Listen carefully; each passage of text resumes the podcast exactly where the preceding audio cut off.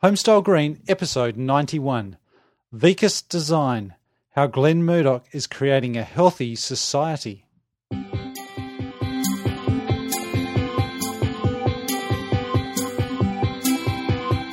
G'day, and welcome back to another episode of Homestyle Green. This is the podcast all about inspiring people to build a better place to live.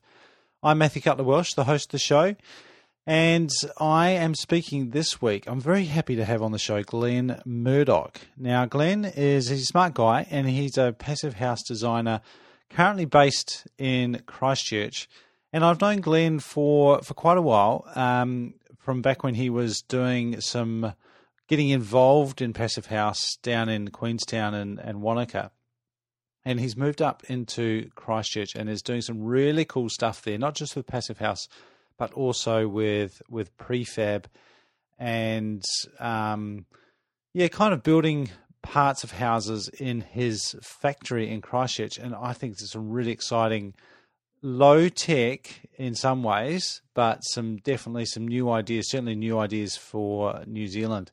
So before we get into that, um, which I, is a fantastic interview, just want to do a quick shout out to the sponsor of the show, Nudura and I'm very grateful to Nudura. I've been sponsoring the show for a few months now and really helping to get the message out there.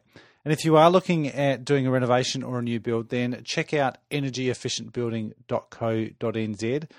Not only is this a great system for insulating around the edge of the concrete slab, which, if you have listened to any of these episodes, you'll know that I'm very passionate about insulating concrete slabs very well.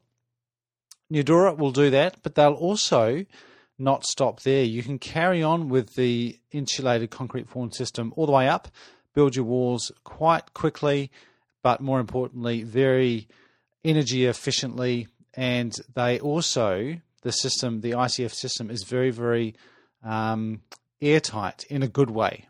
And that's uh, for those that have listened to episodes about airtightness, that's about control. It's about having a, a well sealed building when you want it to be well sealed. So check out energyefficientbuilding.co.nz or you can have a look at their international site, nudura.com.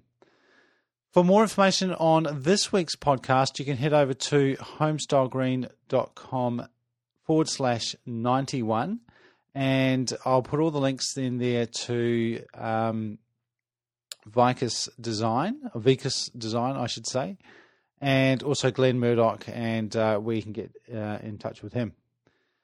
Anyway, I hope you enjoyed this week's episode. Let's get into it. I started out by asking Glenn why he does what he does. A few years ago, um, I watched a TED talk by a guy called Simon Sinek, um, and his talk was about uh, start with why was the name of his talk. Mm-hmm. And um, and this guy, he's a marketing guy, and he was talking about how really successful companies don't talk publicly about what they do. They talk about why they do it. Yep. And, and, and, that got me thinking really carefully about my business and, and why we do what we do. And what I realized is that at the time I was, I was working as a designer, and what I realized is that I'm not actually in the business of designing and building houses. What I'm in the business of doing, and what my strong belief is, is that we need to live in a healthier society. And based on the skill set that I've got, I can contribute to that goal by, by designing and building healthier homes. Um, and that kind of really led me on a journey around discovering what our business could do and be and become. And, and that's kind of where, where the that was the genesis of where we are now. So you were a designer before that? Yeah, that's right. Yep. So I was, I mean, I was doing my best to design energy efficient homes. Um, you know, muddling along the best I could. Uh-huh. Um, but that, but that really got me thinking. That really sparked something for me, um, and and got me thinking really, really carefully about what it is that I was doing and why I was going about it. Um, and that led me down the path around passive house and prefabrication and panelisation and all those things that we're involved in now. Yeah, right. So before that, would you sort of consider yourself uh, a, a, typical designer with not really a, an environmental uh, persuasion? No, I guess I always had an environmental persuasion, but what I didn't have was the technical knowledge to really back it up. I was doing what I was doing the best I could with the knowledge that I had. Right. Um, but I and, and it kind of it, it, also came about because so quite a while ago I was looking for uh, for a tool to use, an empirical tool to demonstrate both to myself and to my clients that I was doing you know, the job that I thought I was doing. So this is back in 2006. Yeah. Um, and you might remember that the um, the HERS scheme, the Home Energy Rating Scheme, was about then. Mm-hmm. So I got quite heavily involved in that. Um, and what I learned out of that was the HERS scheme um, was good for what it was designed to do, but it had its it really had its flaws when it came to designing really highly energy efficient homes.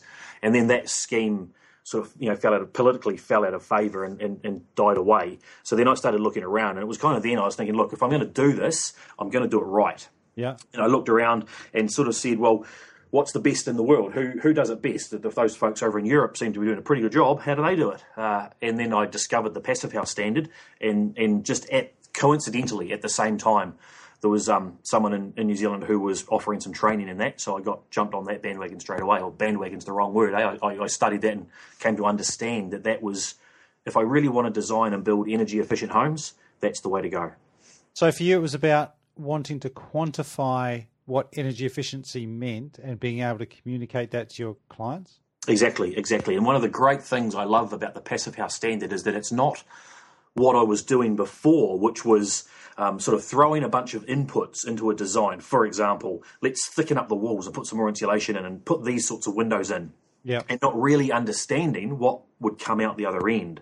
So that the, the was kind of guesswork. philosophy, the basic philosophy of the passive house standard is, is quite different. It says, let's define an outcome. How much energy do, should we consume to keep a house warm and comfortable and dry and healthy? Mm-hmm and then design the inputs based on the climate that you're building in in the design of your house to achieve those outputs and it's quite different. So you really are starting with the end in mind. Absolutely absolutely. We so we start with a very specific outcome in mind. Yeah. Um let's step back a little bit to business as usual. What do you see as the biggest issues with current typical house design? I think that I think that largely the design industry is kind of stuck where I was a few years ago in that they're doing the best. I mean, I don't want to say that they're doing a bad job. They're doing the best that they can with the knowledge that they have. But I think there's a real step change that the design industry can make um, that can improve what we're doing. Uh, and I think people are generally at the moment designing with inputs um, using sort of historical and traditional um, passive solar design techniques, for example, um, and not really understanding or knowing what the outcome is going to be. And I mean, often it's going to come out fine, no argument with that. A lot of them are doing, you know, having some really good results. But it strikes me that it's a little bit finger in the wind. Um, and I've always had quite a scientific mind, so that doesn't ring my bell. Right. Are you talking about all people who are drawing pictures of houses, or are you talking about um, those that kind of want to get it right? I'm talking, I guess, about those that want to get it right. I think if we talk about sort of the great unwashed masses, I think that generally um, the the industry in general does a truly appalling job. Right. Uh, and why is that? Uh, well, well, there's this thing we've got this wonderful document we've got called the Building Code, which sets minimum performance standards, and people see that as a target, not as a minimum standard to uh-huh. and I think that, um, especially if we think about volume building, that that's that's what they strive to achieve is that minimum standard, just to get it across the line. And what we can see is that really clearly is that that really doesn't provide good quality housing. So you're sort of describing three cohorts of people there. There's there's the unwashed masses, as you call them, the the the vast bulk of housing that's being produced out there, which you say is pretty appalling. Then there's a smaller section which are a bunch of designers who want to do things right but are kind of guessing. And then there are some others who have got some quantitative tools that are helping them get the right outcomes. Yeah, I think that's quite good. And, and I think that middle group that you described there, I think I think that underway is a real improvement in the skills and the knowledge of those people. I can, and and the more I talk to people, the more I can see that people are starting to understand that what we're doing isn't necessarily right. And that doesn't mean it was bad. We've done the best we could with the knowledge that we had, but we can do better. And I think that that group of people is really starting to move forwards now. Had Elrond Burrell on the show and also John Iliff, and both talking about Passive House. And one of the things that often comes up whenever we talk about that, probably particularly with that middle group, is a bit of resistance to Passive House. Yep. What's that all about from your point of view? Um, I I don't know really, but I wonder if it's just a general uh, reluctance to change. People are set in their ways, for want of a better term, and that's that's all I can put it down to. So, what about the argument that it's unnecessary, it's over the top for the New Zealand climate? Yep, I think that's absolutely uh, not correct. And the reason is because all it does is define an outcome, remember. It doesn't say that I have to design in this way or build in this way or have, you know, 2,000, you know, ah, R 2,000 walls or whatever the hell it might be. All it does is say, look, here's an appropriate level of energy that's sustainable to use to keep your home warm and dry and healthy. That's all it says. That's it. It doesn't dictate to me at all how I go about designing, what construction methods I use. But it what- does say you need to be airtight. Correct, it does. Yep, but that's the reason for that though is, is just simply backed up by valid research that's been done across the world and repeated all over the world. It's backed up by good science. And then what do you say when when people say, but that's not the way Kiwis live? Yeah, sure. And what I say is, well, the, the best analogy I've got is if is uh, I live in Christchurch, and if I go outside on a cold winter's morning when the when it's nice and still, I can wear a woolly jersey and I'm quite warm because the woolly jersey is doing its job. Eh? It's trapping all that still air. As soon as the wind blows, though, my woolly jersey doesn't work. Yep. And it's, it's exactly the same with, with a house. As soon as air starts moving through the structure, the insulation simply doesn't work. Um, and, and if I go down to any um, any hardware store and buy a bale of insulation, it doesn't matter what the insulation is made of. It'll say, you know, R two point six, say on, on the label on on the bale. Yep. And that, that number, though, comes from a very specific test conducted under a very specific set of circumstances, which, unless we make it airtight, do not exist in a house, in a structure. So, in order for the simply, that's just one reason we make it airtight, but just for the insulation to actually work. Right. And that's a that's a really good analogy of the jersey. And what you're talking about is the the structure. And I think this is a, an important distinction. We're talking about the the structure of the house being airtight, not the whole thing being hermetically sealed. That's exactly right. Still And- got and- openings. yeah, that's exactly right. And airtight is really the wrong word. A better word is probably structure protection. Structure protection. Yeah, and, and and you're right. That that word gets used. And you're right. People think that they're going to be living in a plastic bag, which is simply not true. You're right. Open your damn windows. That's no problem. Yeah, yeah, yeah. I, I always re, reframe that airtightness as control. Uh, yeah, that's a, yeah, that's being- another good word. Yeah, re- re- you're reducing the infiltration, which is the uncontrolled airflow, and allowing for ventilation, which is the stuff that you're in control of. So when a window's open, it's open, but when it's closed, it's closed. that's right. Well, I want to get fresh air into my house when I choose to open the window, not when the cold southerly blows. Yeah, yeah. What would be the most important things for people to consider? If someone's just embarking on a journey of doing a renovation for an existing house or building a, a new house, what would be the s- top three things that you'd recommend that they need to consider? choose a good designer that understands um, how to how to you know how to achieve what they're after. Uh, so a lot of people talk about um, the way to achieve an energy efficient house is to make it airtight, to put the right amount of insulation, and to have the right windows. That's that's that comes down the track. Yep. The first step is good design, Yeah. and without good design, it's you, you're going to struggle. Uh-huh. So that's that would be the, the number one. Good design. How do you how do you find a good designer? Do you want my phone number? We'll we'll give it out. At, we'll give it out at the, the show. We'll, we'll certainly tell people where they get get hold of you. Absolutely. Well, look, I think design isn't just about energy efficiency as well. Design encompasses a whole range of different things, and and I think what's really important is that people understand exactly what it is that they're after. What are they trying to achieve? Uh-huh. And I really hope that one of them is energy efficiency, and more and more I'm seeing that that people understand that energy efficiency and, and the health and comfort of their home also is is really important. Um, so I'd hope that that would be in a in a design brief that anybody was given. Right. Uh, but beyond that, there's also you know aesthetics and and context and all sorts of other things, urban planning, all sorts of things that design comes in. So what you really need to do is is I think have a very clear understanding of the outcomes you want, and then quiz your designer or your potential designer. How how do you know about this? Demonstrate to me how you can perform in these areas, and don't just choose one. Go and choose several. You know, in, investigate and and uh, and interview several. Yep. Yep. I like that. Interview them. What else? So find a good designer. Yep. Second one would be then um, a good build team. So if we assume that we're going to go down this path, and maybe it's not going to be a passive house, but it's going to be airtight, and those we're going to implement some of those technical things. Yep. You need to have a builder that understands.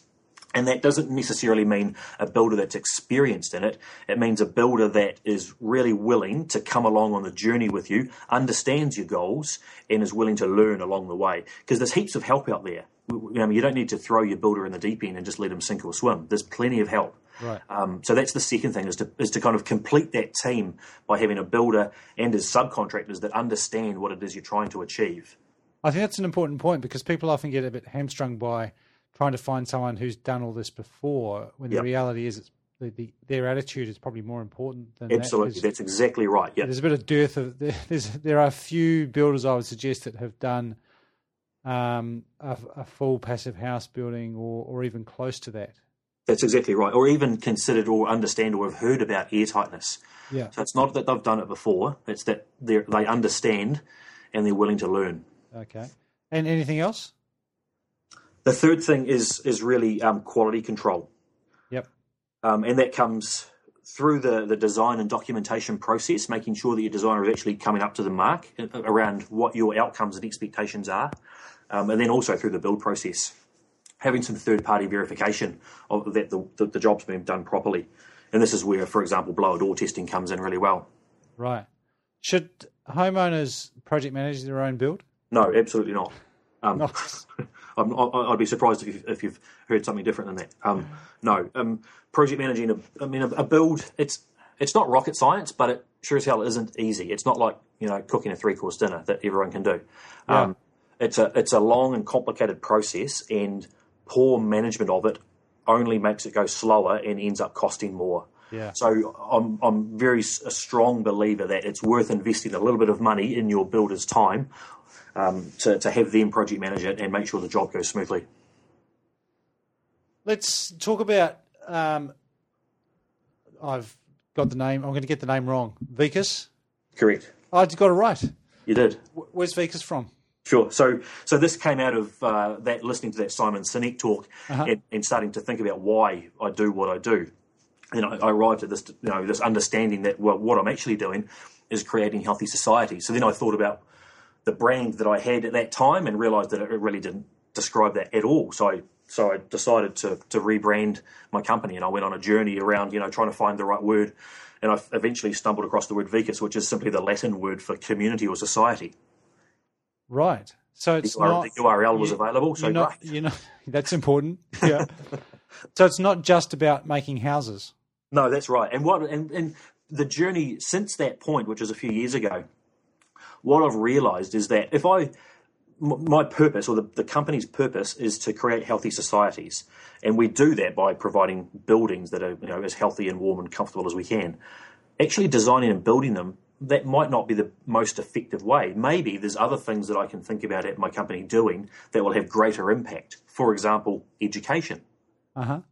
So I don't necessarily. What I've learned is that my company isn't restricted to designing and building houses or whatever type of building. There's a whole bunch of other stuff that I can do that fulfills the company's purpose. And is that part of your events that you've got coming up? Yeah, exactly, component? exactly. Yep, that's exactly right. So, for example, tomorrow, so we've just started erecting um, a panelised prefabricated house in Christchurch, and it won't be a certified passive house, but it does meet the standard. Um, so tomorrow we've invited a whole bunch of people. There's going to be TV cameras and blah blah blah there, um, just to watch not only what an energy efficient house looks like, but also a new way of construction where we've built it in a factory and we're trucking it out to site and it goes up very quickly. So that So- so, so so that's this is part of the education thing that my company does now, where we share our knowledge and um, and I mean, there's a lot of people say, but aren't you giving away your competitive advantage? Well, no, because I'm achieving the purpose of my company. Yeah, right. And I would imagine that people will see that and say, "Oh, gee, I want one of those, and I want I want that guy to build it and design Yeah. it." Um, so hopefully it'll draw attention. Now we're going to do a bit of a, a funky time warp here because by the time this goes out um, tomorrow, will be in the past. So where where can people go to uh, check out? Will there be a video and and some um, media coverage of the assembly of the the prefabricated house? Yeah, so uh, TV One has been quite excited about it. So they um, we'll be showing something that they're telling me on Wednesday, the 12th of November, or Thursday, the 13th. Right. Um, so I'm and I'm assuming that that'll be on the website. Cool. You can also just head to our website, um, which is just vicus.co.nz, and go to the projects page and the Matia home, and you can see a time lapse video there of the entire project. Awesome. We'll definitely link that up and uh, and and um, let people watch that.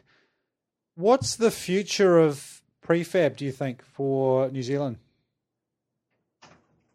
Um, I think that prefab, in terms of building construction, is absolutely where it's going to go. So everyone I talk to now, um, once they see and understand a little bit about prefab, go, well, this this is what we need to do. And there's a few people doing it around the country now, but there's also some folks that are investing vast sums of money in prefabrication factories. Yeah. And, and I mean, that's got the potential to be complete game changers in the industry. Yeah. And I think that over the next few years, we're going to see an exponential increase in it. I mean, we've we've we've done it. We've just we've been very very careful about how we've gone about it. We're crawling before we walk, before we run, and we've got a very simple low tech factory at the moment. We've got drop saws and nail guns in a in, in a warehouse. Really really low tech. I've seen it. It's great. You've got, but you've and you've got a jig there as well. You've got a that's flat right. Yep. Yep. surface with some right angles on it. Yeah, correct. So, so, so straight away, we make damn sure that every single um, panel, whether it's a floor or a wall or whatever, goes out the factory is dead square. Um, and just simply because we're in that factory environment, we don't need you know fancy computer controlled equipment to do good quality control and quality assurance in the factory environment. So, how does that make your walls better than pre-truss uh, stuff that gets delivered on the back of a Yeah, truck sure. to Yep. the site? Yep. So for a start, it's been constructed in that um, environment where we've got very good quality control. Also, what we do is use decent timber. We don't, so we don't use sawn timber, for example. We're using all laminated timber. Yeah. So then it's dimensionally accurate. Because it stays in that environment, when we move it out to site, it gets erected very quickly and it's already weather tight when it goes out, out to site. So the frames, this timber doesn't get wet. So How, how is it weather tight? So, it's leaving the factory with some cladding on. Uh, at this stage, we're not putting cladding on, but the external surface has ply bracing and a, and a weatherproof membrane on it, and the internal surface has a, has an air tightness membrane, which is also weather tight. So it's pre-insulated when it leaves the factory. Um, so then we can erect that on site and keep the framing and the insulation perfectly dry. It also happens really quickly, so the risk of water getting in there is, is minimised as well. So if you compare that, so this one we're doing at the moment in Christchurch, we're expecting to go. It's a two-story house, about 180 square metres, uh, and we're expecting to go from a floor slab to a lockable building in five days. So if we compare that to a typical stick build, where the, the pre-nailed frames come from the factory, where those stick frames stand up in the weather for you know three, four, five, six weeks, Yeah. and constantly move and swell and twist and bend during that wetting and drying process. Because critically, with it, e- even if it rains during your five day period, that's not going to matter too much. Because Correct, doesn't a- matter. That's right, weatherproof Correct. on the outside. That's exactly right. Um, and so it's, it's pre insulated. Do do you, are you pre wiring or anything like that as well? Are you putting any services in? Not at this stage, but th- this is part of the crawling before we walk, before we run. We'll definitely move towards that. Right. The next step will probably be installing windows inside the factory. At the moment, we're still doing that on site. Right. Um, and then we can move towards probably external claddings or some types of external claddings anyway. Obviously, not everything can be done in the factory. Yeah. Do you have to get any consenting done? uh, Yep. So this is one of the great things about this. So what we've done is developed a, a, a QA process in the factory and a reporting system, and we've taken the local city council on that journey through us, through Right. with us, and they're really excited about it. They love it. So they're mm-hmm. quite happy now for us to give them the report, and they'll sign off on Is those that right? Because Yep. so for for people that haven't come across that, they need to see the frame and the insulation before the lining goes on. Is that correct? That's exactly right. So, so typically on site, a building inspector would come and inspect that you've installed the insulation. So we take photographs, Yep. um, and they're quite happy with that, with the process that we've got. Also, we photograph all of the structural connections. Yep. Then the, the engineer that's done the design work can just sign off on a PS4, or we've got a, you know, an arrangement with our engineer to sign off on a PS4, um, having looked at that report, and then they can come and do spot checks and random audits as they need to to Right. ensure that we're continuing to do a good job. Right. Um, hey, that's very exciting, and I think I agree that when once people see that, I think they're going to uh, do more of it and either ask you to do it or, or start emulating it in their own way. Yeah, that's right. I mean, I we're kind of at the forefront here a little bit, but I can see loads of people starting to do this now. Yeah, yeah. Tell We- us also um, we haven't we haven't had to import any special skills or equipment or knowledge. We've we've you know we've we've talked to some people that that understand this, so Yeah. especially engineers. Um, but we've got local Kiwi builders that have just been, like I said earlier, they're smart guys that are really keen to learn and they can think. Um, and those guys have just come and, and made it really easy. what's your scalability? Well, this is another great thing about about prefabrication. So we've got a very small space, and at the moment we've got a team of three guys. So simply by, for example, adding another shift to the day, so you know moving to two shifts per day, we can double our capacity. Um, we just need a little bit more space, and we can triple our capacity. So it, it's really easy to scale up. We just need a bit more space, and you know you just need a bigger warehouse. It's not it's not difficult at all. Yeah, nice, nice.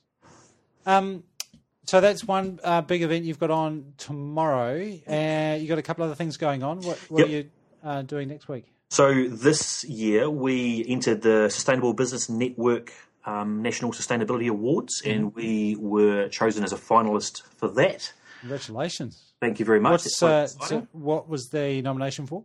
we are in the Mega Efficiency Innovation category. Mega efficiency. That's exactly right. We are changing the world. Awesome. Um, so next week I'm up to Auckland for a nice black tie awards event for that, and hopefully we'll, we'll walk away with a nice award. and is that about your design build process or about a specific house? Uh, no, it's about the entire process that we've put together. So partly around the whole passive house thing, um, Right. striving to achieve passive house, and then also the factory panelization method of, of implementing it. We haven't talked price. It, does this do anything for affordability? Yeah, absolutely. Yeah. So, um, I mean, Christchurch is a really interesting environment at the moment where building houses is horrendously expensive. Yeah. And whether you build a code compliant house, doesn't matter what you build, they're, they're really expensive. Um, so, what we've learned is that the, the, the very small increase in cost to make a house a passive house is absolutely irrelevant compared to the general increase in building cost.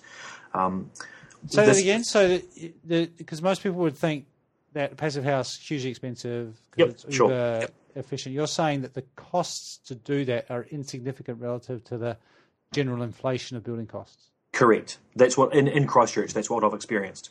Wow, Yeah. that's huge. that's a that's game exactly changer. But even if that wasn't the case, let's assume that the underlying building cost had, had stayed relatively stable. Yeah, So clearly, there's an increased capital cost to to create to build a passive house. Um, and there's this really interesting conversation going on in New Zealand at the moment about affordable housing. yeah. What that conversation isn't about affordable housing; it's actually about cheap housing. How to build them as cheaply as possible, mm. get down to mm. that you know minimum Price per square meter. Exactly, exactly. So what's interesting around passive houses is that because from day mm. one the running costs are so low, and then there's al- just in terms of energy, there's also these sort of ancillary cost savings which are very difficult to, to put a dollar value on. So around you know reduced health costs and days off work and those types Yeah. of things that are very difficult to put a number on Being healthy. being healthy, yeah, have, yeah. There's a, a whole bunch of ancillary benefits. But if we just look at the, the hard numbers, that the capital cost and the running costs, from day one, a passive house is cheaper. So even with your laminated timber, your excellent high quality glazing, your um, weather tightness, uh, your weather proof, and are you putting vapor barriers on there as well? No, we're not putting vapor barriers. That would be a really foolish move in New Zealand. We're putting an intelligent vapor control. Vapor layer. control layer. Yeah. Um, that's a that's a topic for another episode.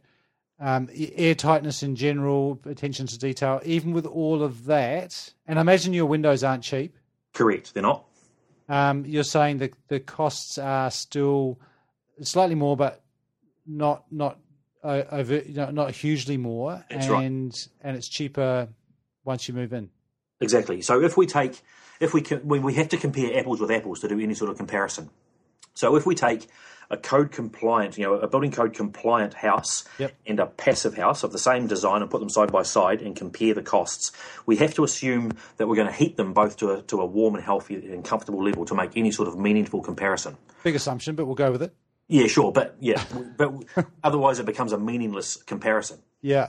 Um, but when we do that comparison, then even though you might have spent more money and you've got a bigger mortgage to build the passive house, your weekly outgoings or your monthly outgoings are less, despite spending more money on the build.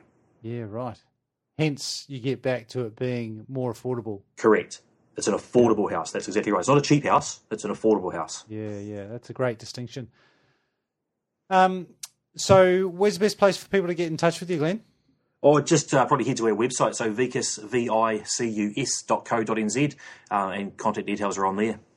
And of course, you're coming back up to Auckland again in early 2015 for Yeah, right. the Passive House Conference. Yeah, that's right. So this is quite an exciting event. So the inaugural South Pacific Passive House Conference. So, um, so PHINZ Passive House Institute New Zealand, in association with the Passive House Association of Australia, and Unitec are holding the inaugural Passive House Conference in February next year, which is quite exciting. That is very exciting. The inaugural one kicking off uh, in New Zealand. Correct.